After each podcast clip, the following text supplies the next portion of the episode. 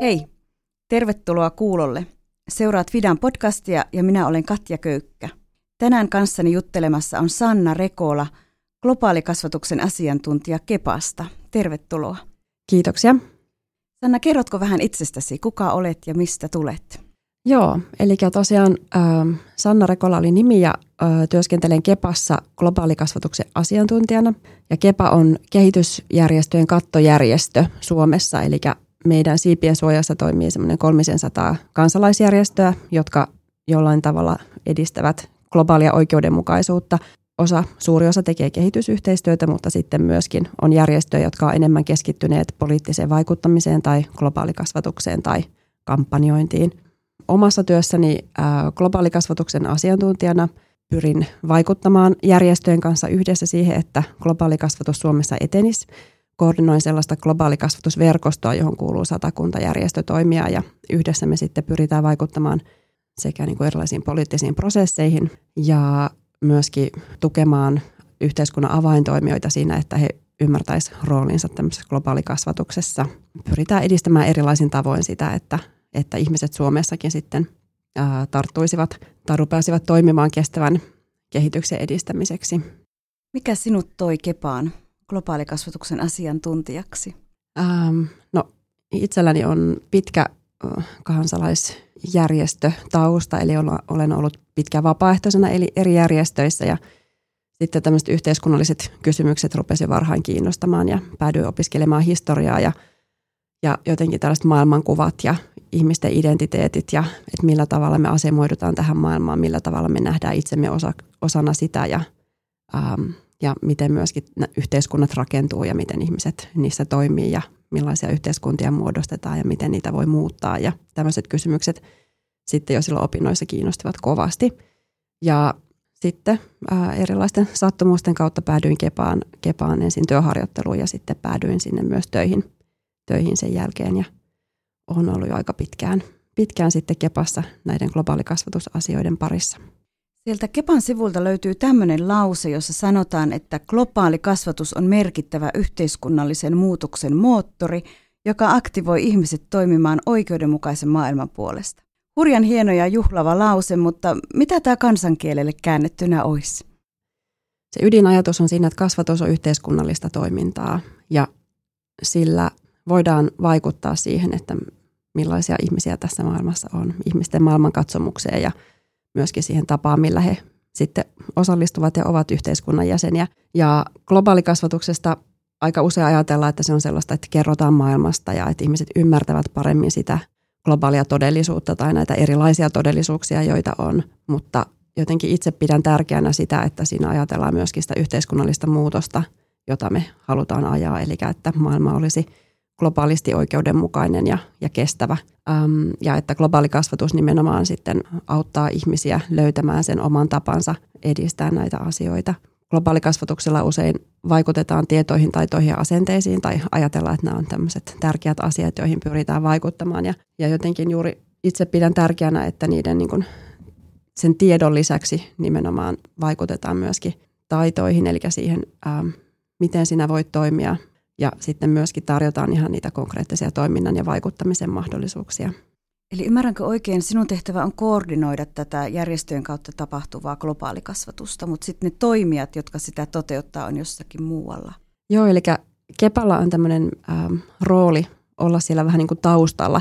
Eli kattojärjestönä me koordinoidaan järjestöjen välistä yhteistyötä ja pystytään sillä tavalla sitten tuomaan toimijoita yhteen tätä kautta sitten toimijat saavat äänensä paremmin kuulumaan yhteiskunnassa ja eri, eri tahojen suunnalla.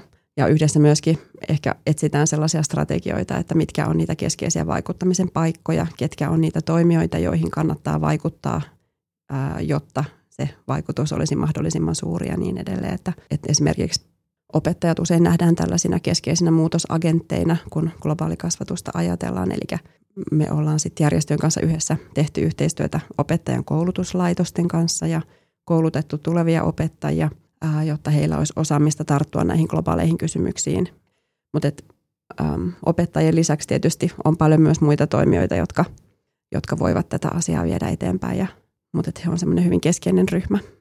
Kun ajatellaan tämmöistä globaalikasvatusta, niin jotenkin siinä tuo kasvatussana on aika vahvasti esillä, niin onko kohderyhmänä sitten aina lapset tai voiko se olla joku muu taho?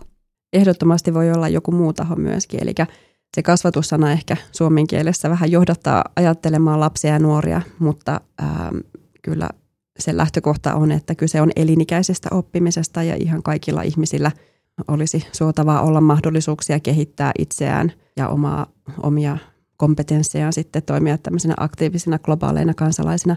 Ja ajatella, että nimenomaan niin kuin, äm, että vaikka peruskoulutus on tietysti tällä volyymiltaan mahtava paikka vaikuttaa, eli voidaan vaikuttaa kokonaisten sukupolvien osaamiseen ja, ja ymmärtämiseen, mutta, mutta että sen lisäksi tarvitaan myöskin koulutusta ja, ja täydentävää koulutusta meille aikuisille, jotta mekin ymmärretään sitten niitä mahdollisuuksiamme osallistua ja tehdä osuutemme.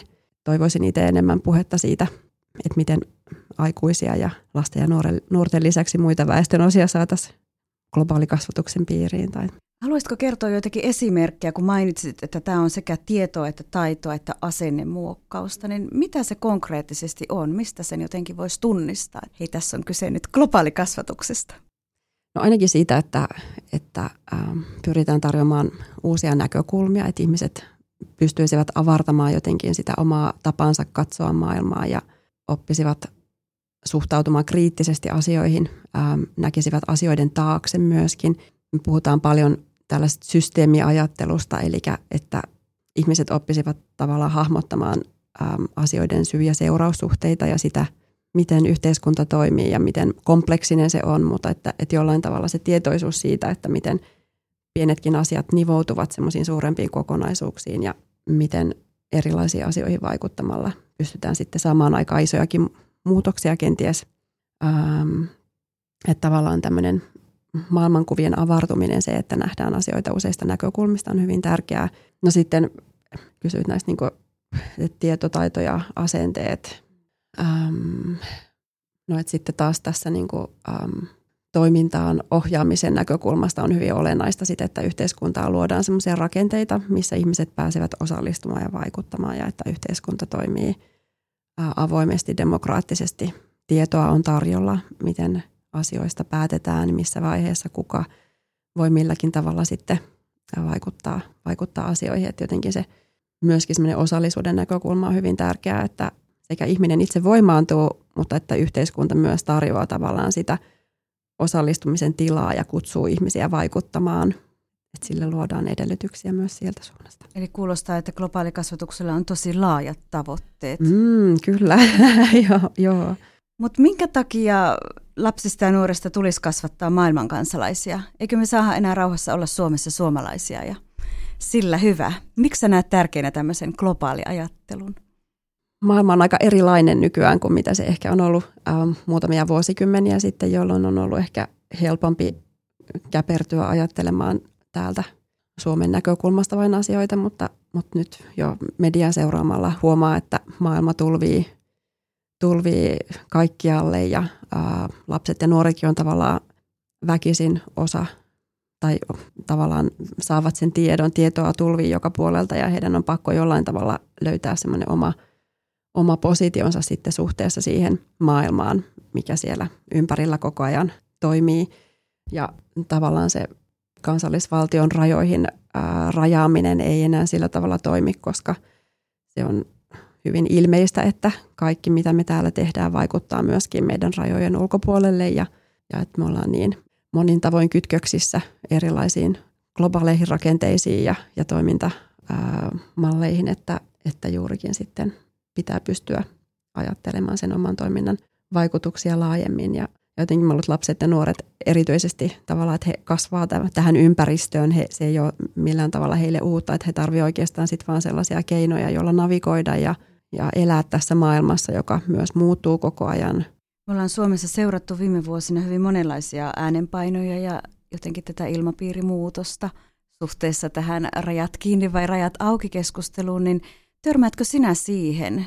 Valuuko se jotenkin tämmöinen yleinen ilmapiiri ja puheenparsi myös tänne globaalikasvatuksen kenttään? No kyllä se valuu ja näkyy, näkyy totta kai kaikkialla, että ihan jos ajattelee vaikkapa kouluja, niin kyllä sielläkin tavallaan nämä erilaiset yhteiskunnalliset äänenpainot näkyy ja tulee esille ja ihmisiähän me kaikki ollaan myös opettajakunnassa on varmasti ihmisiä paljon, jotka pohdiskelevat sitä omaa yhteiskunnallista näkemystään ja, ja muuta, mutta, että, mutta että siksi on tärkeää, että no, kouluja, jos erityisesti ajattelee, niin, niin meillä on olemassa sitten kuitenkin tämä, nämä opetussuunnitelmien kansalliset perusteet, joissa sitten on määritelty sitä arvomaailmaa ja sitä, ää, niitä päämääriä, joita koulutuksella pitää olla ja, ja tavallaan se nyt sitten kuitenkin ohjaa hyvin vahvasti siihen suuntaan, että ihmiset tulevaisuudessa lapset ja nuoret kasvaisivat semmoiseen kestävyysajatteluun ja ihmisoikeuksien kunnioittamiseen. Ja, mutta että kyllä tämmöinen niin kuin, äm, polarisaatio on, on, on sellainen asia, johon on syytä myöskin kaikkien globaalikasvatuksen parissa toimivien ihmisten kiinnittää huomiota ja miettiä, että miten sitä tavallaan kuilun kasvamista voisi liennyttää ja, ja miten niitä siltoja voisi rakentaa. Että kuitenkin on hyvin olennaista, että kaikki ihmiset saataisiin mukaan näihin kestävyystalkoisiin ja myöskin osaksi, osallisiksi tavallaan siitä, siitä tulevaisuudesta. Jotenkin aika paljon, paljon sitten globaalikasvatusjärjestöjen piirissä on pohdiskeltu vaikkapa sitä, että millaisin keinoin, keinoin sitten juuri näitä ihmisiäkin ehkä voidaan, voidaan houkutella tai miten se keskusteluyhteys luodaan ja, ja pystytään ehkä sitten rakentamaan jotain yhteistä, vaikka, vaikka ne näkemykset olisikin lähtökohtaisesti aika erilaisia. Ja aika monessa kohdassa sitten tuntuu, että palaudutaan semmoisiin ihmisen psykologisiin perustarpeisiin siihen, että tulet kuulluksi, nähdyksi. Ää, ihmiset ympärilläsi ovat kiinnostuneita sinusta, haluavat ymmärtää, mitä sinä ajattelet ja millä tavalla. Ja jotenkin ehkä se on myös meille järjestöille sit sellainen, tai globaalikasvattajille, ketkä nyt ikinä tätä työtä tekevätkään, niin semmoinen haaste ja ehkä pohtimisen paikka, että millä tavalla me ehkä voitaisiin vielä – vielä itsekin parantaa sitä kuuntelutaitoamme ja ehkä avata sitä keskustelua myös niille, jotka ei, ei jo intopiinkiänä siellä muuten ole, ole meidän kanssamme toiminnassa. Että Eli kyse loppujen lopuksi myös globaalikasvatuksessa on siitä, että kohdataan ihminen lähellä ja kaukana. Kyllä, nimenomaan. sitä yhteyttä. Kyllä, mm. eli se on yksi hyvin keskeisiä sellaisia globaalikasvatuksen elementtejä myöskin, että ihmisen kohtamisen taito, sosiaaliset taidot ylipäänsä – empatiataidot, ää, myötätunto, no empatia myötätunto, että tällaisia, että nämä on hyvin keskeisiä tavallaan tämmöisiä globaali, globaalin kansalaisen kompetensseja myöskin, jota kautta ehkä se motivaatio siihen ää, yhteisen hyvän rakentamiseen sitten voi syntyä ja vahvistua. Itse olen aika innoissani tuosta uudesta opetussuunnitelmasta, koska siinä nimenomaan painotetaan aika paljon tätä toimintakulttuuria ja, ja ehkä on ajateltu myös opettajan roolia eri tavalla niin, että opettaja fasilitoi tai on semmoinen niin tukija sille oppimiselle, eikä niin, että, että opettajalla olisi kaikki vastaukset ja hän, hän tavallaan kertoisi, miten asiat pitää tehdä, koska se ei, ei nykymaailmassa saati tulevaisuudessa ole, ole riittävä osaaminen tavallaan, että, että opit, opit jonkun muun tai opit ulkoa asioita, vaan että, että, että jollain tavalla aktiivisen oppimisen oppiminen on, on sellainen keskeinen osaaminen. Mm. Onko niin, että te koulutatte opettajat tekemään globaalikasvatusta vai tekeekö järjestöt käytännössä kaiken globaalikasvatuksen, mitä kouluissa tehdään? Öö, sekä että.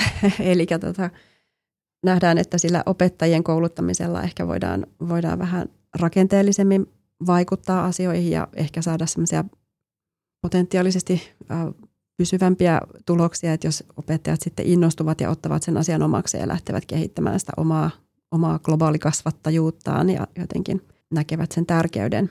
Mm, mutta sitten toisaalta järjestöt kyllä tekevät myös suoraan koulujen kanssa paljon, paljon töitä. Ja se on myös hyvin tärkeää, koska sitten jollekin lapselle ja nuorelle ää, se voi olla hyvin, hyvin merkittävää se jonkun koulun ulkopuolisen ihmisen kohtaaminen ja, ja sen hahmottaminen, että, että on olemassa kansalaisyhteiskunta, kansalaisjärjestöjä, joiden kautta voi myös itse toimia ja, ja vaikuttaa asioihin. Että jotenkin se, se on myös hyvin olennaista, että, että se tavallaan se ää, kansalaisyhteiskunta näkyy siellä koulussa.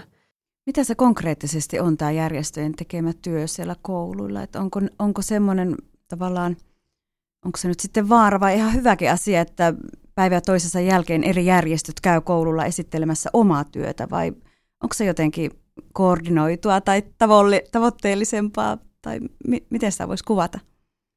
Joo, no ähm, järjestöt tekee kouluvierailuja, mutta et ehkä, ehkä siinäkin on menty sillä tavalla eteenpäin, että mun ymmärrykseni tai ainakin näissä omissa verkostoissa tuntuu, että järjestöt ää, sen sijaan, että kertoisi vain omasta työstään, niin nimenomaan pyrkivät ehkä herättelemään vähän syvällisemmin niitä, niitä kohtaamiaan oppilaita.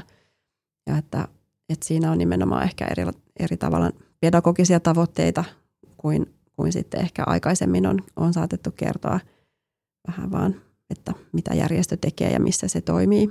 Että semmoista kunnianhimoa on tullut lisää aika paljon tähän järjestöjenkin toimintaan.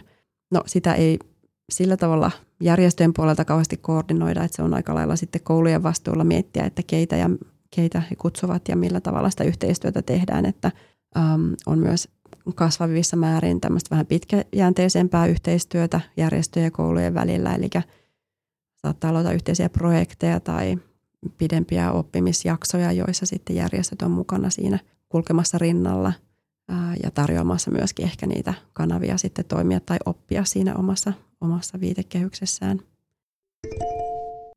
Ville tässä Fidasta moi. Fida on tehnyt globaalikasvatusta jo vuodesta 2011 lähtien ja kaikki meidän toiminnot suurimmaksi osaksi kohdistuu kouluihin ja oppilaitoksiin. Tätä työtä toteutetaan kymmenessä maakunnassa ympäri Suomea yhteistyössä helluntai-seurakuntien koulupalvelun kanssa. Tavoitteena meillä on luoda edellytyksiä oikeudenmukaiselle maailmalle ja kestävälle kehitykselle. Me halutaan olla koulupalvelun kanssa mukana kasvattamassa tulevista sukupolvista järkeviä ja aktiivisia maailman kansalaisia. FIDA tarjoaa vuosittain päivittyviä osallistavia materiaaleja, teemaan sopivia lautapelejä sekä avun askeleet mobiiliseikkailun. Tämän lisäksi me tuotetaan koulupalvelun kanssa vuosittain eri maakunnissa tapahtuva toimintapäiväkiertue ja kierretään erilaisissa tapahtumissa, kuten vaikka edukamessuilla. Meidän materiaalit sisältää paljon infoa ja hyvälaatuisia kuvia ja videoita. Lautapelit käsittelee ruokaturvaa ja koulutuksen merkitystä ja toisaalta myös koulunkäynnin haasteita kehitysmaissa. Avunaskeleet mobiiliseikkailu on noin kolmos-kutosluokkalaisille tarkoitettu kokonaisuus, joka – kertoo lapsen oikeuksista tämmöisen puhelinapplikaation ja liikunnan avulla. Kouluvierailusisällöt on luotu niin, että niitä voi käyttää suoraan sellaisenaan tai soveltaa enemmän itselleen sopiviksi. Tämän kaiken lisäksi Fidalta voi myös tilata koulutuspäiviä globaalikasvatuksen teemoihin liittyen ja kaikki meidän globaalikasvatusmateriaalit ja toiminnot on täysin ilmaisia.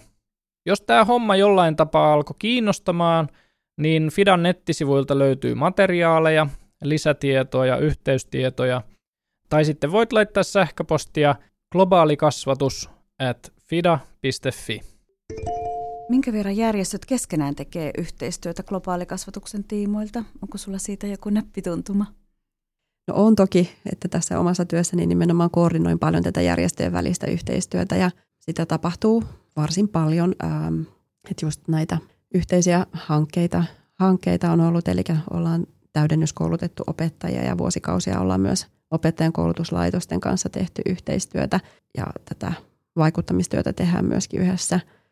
Mm, ja saadaan just se moniääninen kansalaisyhteiskunta sillä tavalla sitten paketoitua ehkä helpommin hahmotettavaa muotoa myöskin sinne päätöksentekijöiden suuntaan, että vaikkapa nyt esimerkkinä, kun tässä jokunen vuosi sitten näitä uusia opetussuunnitelmia tehtiin, niin me järjestöinä sitten saatiin tai oltiin, oltiin aktiivisesti vaikuttamassa siihen, että, että tämä maailman kansalaisuus siellä nyt vahvasti tulee esille. Ja sitten kun nämä opetussuunnitelmat oli, olivat valmistuneet, niin sitten myöskin sen jälkeen ollaan tehty yhteistyötä oppikirjakustantamojen kanssa, eli saatu sitten tukea sitä oppimateriaalien valmistusta niin, että, että sielläkin nämä aktiivisen maailman kansalaisuuden taidot jollain tavalla tulisi vahvemmin esille nyt uuden opetussuunnitelman suunnassa ja se on ollut myös hyvin antoisaa ja kiinnostavaa ja uskon, että, että monia näitä asioita niin kuin yksittäisten järjestöjen olisi vaikeampi päästä tekemään. Että se, että me ollaan, me ollaan tämmöisenä verkostona, joukkona sitten tarjoamassa tätä tukea, niin, niin avaa meille ovia. Mm, mm. Kattaako tämä toiminta koko Suomen vai onko semmoinen vaara, että tuo periferia jää globaalisoitumatta? Se on hyvä kysymys. Ähm, et tokihan just jos vaikkapa kansalaisjärjestö ajattelee, niin ollaan usein keskitytty isoihin kaupunkeihin ja pääkaupunkiseudulle etenkin, mutta että kyllä me, meidän toiminnassa niin pyritään ajattelemaan sitä maantieteellistä ulottuvuutta. Ja tavoitteena tietysti on, että opetussuunnitelmien myötä tietysti se jalkautuisi Suomen joka ikiseen kouluun ja että, että nyt vaikkapa sitten oppimateriaalit tai oppikirjat myöskin tukisi tätä, että se, se siellä jokaisessa Suomen koulussa sitten toteutuisi se OPSin, OPSin ää, tavoite ja kaikki Suomen lapset ja nuoret saisi yhtälaiset oikeudet tai edellytykset ja valmiudet sitten toimia, toimia kestävän tulevaisuuden rakentamiseksi. Mutta että onhan se sellainen huoli, mistä, mikä on syytä pitää mielessä koko ajan, että millä tavalla ja missä me sitten toimitaan millä tavalla nyt vaikka juuri sitten jossakin pikkupaikkakunnilla päästään sen tiedon äärelle, että itse näen, että päättäjät ja ää, vaikkapa koulujen rehtorit on hyvin keskeisessä roolissa siinä, että millä tavalla he ottaa tämän asian sitten ää, omakseen ja ohjaavat vaikkapa niitä opettajia sieltä täydennyskoulutukseen ja tukevat näitä mahdollisuuksia. Ähm, no sitten järjestöt tietysti tuottaa myös paljon opetusmateriaalia itse, eli sen lisäksi, että vaikutetaan näihin isoihin kustantamoihin, niin, niin tarjotaan myöskin runsaasti tämmöistä opetusta rikastavaa materiaalia kouluille ja, ja se on kyllä saatavilla ihan äh, kenelle vaan, eli toivotaan, että ja markkinoidaan näitä, näitä materiaaleja eri puolilla Suomea opettajille. Ja toivotaan myöskin, että ne, ne monet materiaalit on sellaisia, jotka sopivat hyvin myöskin tuonne non-formaalin kasvatuksen puolelle, eli harrastustoimintaan, ja että toivotaan, että niitä, niitä sitten päätyy myöskin sinne nuorisotoimintaan ja muualle, että, että jotenkin nämä aktiiviset maailman kansalaisen taidot tulisi esille myöskin sitten koulun lisäksi siellä koulun ulkopuolella harrastustoiminnassa, jossa, jossa tota, on paljon mahdollisuuksia. Puhuit tuossa aikaisemmin elinikäisestä oppimisesta, niin miten globaali kasvatus iskee sitten vaikka ammatilliseen koulutukseen tai yliopistomaailmaan? Vai oletetaanko, että siellä ihmiset jo ovat hyvin avarakatseisia? No kyllä sitä, sitä globaalikasvatusta sielläkin pitäisi ehdottomasti saada lisää, että sellainen tuntuma, että nämä, tai siis nämä että ammatillinen koulutus ja sitten tietysti yliopistokoulutus, niin kun valmistavat ihmisiä työelämään, niin, niin siellä jos missä olisi paikka tavallaan miettiä hyvin konkreettisestikin sitä, että miten, miten niillä aloilla, mihin sitten valmistutaan, niin miten siellä näkyvät nämä kestävän kehityksen kysymykset ja miten siellä voi edistää tätä globaalia oikeudenmukaisuutta. Ammatillinen koulutus, ihan jos ajattelee ammattikouluja, niin, niin se on vähän semmoinen ikävä väliinputoaja ehkä tässä, että – että paljon on kohkattu perusopetuksesta ja lukioopetuksesta ja näiden asteiden opetussuunnitelmat on uudistettu ja varhaiskasvatuksenkin. Ja siellä nyt tällaiset maailman kansalaisen taidot tulee hyvin esille, mutta sitten ammatilliseen koulutukseen ei ehkä ihan vielä ole pystytty niin riittävissä määrin, määrin ää, miettimään, että millaisin tukikeinoin siellä voisi tätä asiaa edistää. Yliopistot sitten, tiedän, että, että niin kuin, ää, esimerkiksi Suomen ylioppilaskuntien liitto on hyvin aktiivinen tässä ja yrittää omalta osaltaan myöskin vaikuttaa siihen siellä yliopiston sisällä, että, että opinto-ohjelmiin tulisi vahvemmin mukaan, mukaan myöskin sitten tämä kestävän kehityksen ajattelu ja globaalit kysymykset. Että valitettavan paljon käsitykseni on, että, se on, että sitä opetusta kyllä on, mutta että se on valinnaista ja vähän hajanaista ja ei, ei mitenkään kauhean systemaattista. Että me ollaan nyt globaalikasvusverkostojärjestöjen kanssa – tehty eniten yhteistyötä opettajan koulutuksen kanssa ja tuntuu, että, että sielläkin niin opiskelijoilla olisi kova jano näihin kysymyksiin ja he hahmottaa, että nämä on todella tärkeitä ja miksi näitä asioita ei käsitellä enemmän. Ähm, ja että ne on vähän semmoisten valinnaiskurssien varassa sitten, että ne, jotka hoksaa ja tosissaan kiinnostuu, niin sitten hakeutuu näiden kysymysten äärelle, mutta, mutta ne ei tule välttämättä automaattisesti kaikille. Sanna, minkälaista palautetta sä saat tästä työstä ja minkälaisia tuloksia sulla olisi kerrottavana? Kannattaako tämä homma? No ehdottomasti kannattaa.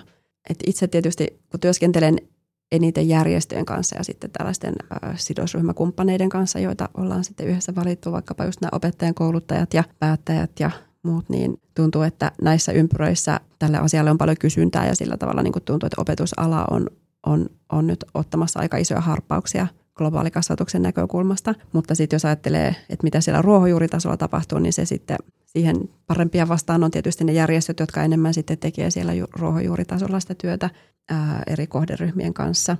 Mutta mitä me taas sitten Kepana pyritään tekemään, jotta, jotta tavallaan saataisiin hyvää palautetta ja mahdollisimman hyviä tuloksia aikaan, niin meillä on aika paljon, paljon ollut koulutusta järjestöille tästä, että millä tavalla tavalla seuraat ja arvioit työsi tuloksia, miten asetat tavoitteita niin, että myöskin pystyt sanomaan, että onko jotain muutosta tapahtunut ja ollaan pyritty tässäkin tavallaan vahvistamaan sitä yhteiskunnallista muutosvoimaa, että, että pystyttäisiin ajattelemaan sitä globaalikasvatusta sillä tavalla ehkä vähän isommin. Ja jotenkin tällaisten tulosten ja, ja tulosten osoittaminen on niin kuin hyvin tärkeää siinä, että se myös niin kuin auttaa markkinoimaan tätä asiaa sitten eteenpäin uusille toimijoille, että kun pystytään näyttämään, että ollaan saatu jotakin aikaan, niin sitten ehkä uudet tahotkin innostuvat yhteistyöstä. Ja, ja tietysti kun järjestö toimii julkisella rahoituksella, niin myöskin rahoittajia kiinnostaa se, että millaisia tuloksia tällä työllä saadaan aikaan, kannattaako sitä rahoittaa. Ja, ja siksi sitten näihin asioihin kyllä kannattaa ehdottomasti kiinnittää huomiota. Olisiko sulla joku konkreettinen tulos, minkä sä voisit tässä sanoa ääneen? Että mitä sillä esimerkiksi on saatu aikaiseksi? No yksi semmoinen selkeä virstanpylväs kyllä meille niin kuin tässä globaalikasvatusverkostossa toimiville järjestöille on ollut se, että, että meidän ansiosta perusopetuksen opetussuunnitelmaan, opetuksen perustehtävään on päätynyt tämä, nämä YK-kehitystavoitteet, että, että opetus Suomessa tukee myöskin sitten YK kehitystavoitteita, kulkee linjassa niiden kanssa, niin siitä meitä on kiitelty myöskin sieltä opetushallituksen puolelta, että oltiin aktiivisesti ajamassa tätä linkitystä. Eli järjestöillä ja kansalaisyhteiskunnalla on vielä tilaa ja tilausta mm. Suomessa. Sä oot monesti maininnut semmoisen hienon sanaparin kuin aktiivinen maailman kansalaisuus. Mitä se on konkreettisesti ja mitä teemoja sen alla on? Minkälainen on aktiivinen maailman kansalainen? No siellä on hyvin paljonkin kaikenlaisia teemoja ja näkökulmia, eli ehkä mä avaan sitä sitä kautta, että, että tässä meidän globaalikasvatusverkostossa on toimijoita, jotka toimii vähän eri, eri teemojen ja näkökulmien kanssa, jotka on kaikki hyvin tärkeitä osa-alueita tässä, kun ajatellaan aktiivista maailmankansalaisuutta. On ähm, rauhankasvatukseen erikoistuneita toimijoita, ympäristökasvatukseen erikoistuneita, ihmisoikeuskasvatukseen tai yhdenvertaisuuskasvatukseen erikoistuneita toimijoita ja sitten tällaisiin vaikkapa globaaleihin kauppapoliittisiin kysymyksiin tai mihin vaan, että et on, on tämmöisiä hyvin niin kuin monia näkökulmia jo jo tässä meidän niin kuin järjestöverkostossa ja tavallaan se kuvastaa sitä, että miten laajasta ja moninäkökulmaisesta asiakokonaisuudesta on kysymys. Että jollain tavalla tämä aktiivinen maailmankansalainen sitten toivottavasti nimenomaan hahmottaa, hahmottaa jotenkin asioita laajasti, moninäkökulmaisesti ja ehkä oppii ajattelemaan vähän sen systeemin kautta, eli että et miten nämä kaikki asiat linkittyvät toisiinsa ja, ja miten ne millä tavoilla, tavoilla tavallaan sitä kestävää ja oikeudenmukaista maailmaa sitten rakennetaan. Että siinä tarvitsee hyvin monia eri komponentteja. Miltä tulevaisuus näyttää globaalikasvatuksen tiimoilta? Mä tuossa aikaisemmin jo sanoin, että tuntuu, että nyt on, on niin opetuksen suunnalla tai opetusalalla aika paljon nostetta globaalikasvatukselle, joka on tosi tosi hieno juttu, koska se on semmoinen valtava muutoksen näyttämö. Eli sillä tavalla näyttää tosi hyvältä, että toki on näitä vastakkaisia voimia myöskin olemassa ja ihmiset myös kyseenalaistavat paljon globaalia vastuuta ja myöskin kestävää kehitystä ehkä jossain määrin, mutta että jos ajattelee tällainen maailman mittakaavassa, niin merkittävä työväline, joka on olemassa, on YK on Agenda 2030 ohjelma, johon kaikki maailman maat on sitoutuneet, eli nämä kestävän kehityksen tavoitteet. Ja, ja jotenkin se, se on ollut yksi tämmöinen hirmu tärkeä astillauta myöskin globaalikasvatukselle, eli tuntuu, että sen globaalikasvatuksen rooli nyt ymmärretään koko ajan myöskin paremmin yhteiskunnan muidenkin toimijoiden toimesta kuvaan meidän itsemme, jotka tällä alalla työskennellään. Eli että miten olennaista on, että jos halutaan saavuttaa kestävän kehityksen tavoitteet, tämä YK on Agenda 2030, niin pitää myöskin kasvatuksen koulutuksen keinoin ihmisille tarjota niitä työkaluja, eväitä, osaamista, osaamista viedä näitä tavoitteita eteenpäin, muuttaa ne todeksi. Ja siellä agenda, agendassa on, on ihan tämmöinen oma tavoitteensakin siellä koulutustavoitteen alla, jossa, jossa tavallaan nämä globaalikasvatuksen osa-alueet tulee esille 4.7, jossa, jossa tavallaan oikeastaan korostetaan sitä, että, että miten se kasvatuskoulutus on edellytys sille, että kestävä kehityksen tavoitteet voi toteutua. Ilman, ilman sitä on hyvin vaikeaa saada ihmisiä mobilisoitua ja asioita tapahtumaan. Sanna Rekola, globaalikasvatuksen asiantuntija Kepasta. Jos joku on nyt tässä meidän rupattelun aikana kiinnostunut globaalikasvatuksesta ja haluaisi toteuttaa sitä vaikka oman ammattinsa kautta, niin mitä pitäisi tehdä? Alkuun pääsee esimerkiksi sillä, että menee verkkosivulle globaalikasvatus.fi, joka on meidän globaalikasvatusverkoston yhteinen verkkosivusto. Sinne on koottu paljon tietoa siitä, että mitä globaalikasvatus on. Ja sieltä löytyy myöskin tämmöinen globaalikasvatuksen vinkkipankki, jossa on satoja erilaisia vinkkejä siihen, millä tavalla globaalikasvatusta voi, voi sitten käytännössä toteuttaa. Kansalaisjärjestöjen materiaaleja, menetelmiä, myöskin tietoa näistä kouluvierailuista ja koulutus, koulutuspalveluista, joita on. Eli siinä mielessä sieltä pääsee ehkä alkuun ja voisit lähteä, lähteä ää, syventämään sitä osaamistaan ja ymmärrystään asioista. Ja toivotaan, että tämä asia, asia tästä lähtee valtavalla voimalla nyt etenemään ja, ja että yhteiskunnassa sitten eri toimijat ottavat kopin, kopin tästä kestävän tulevaisuuden rakentamisesta. Sitä toivotaan. Kiitos paljon Sanna tästä keskustelusta. Kiitoksia.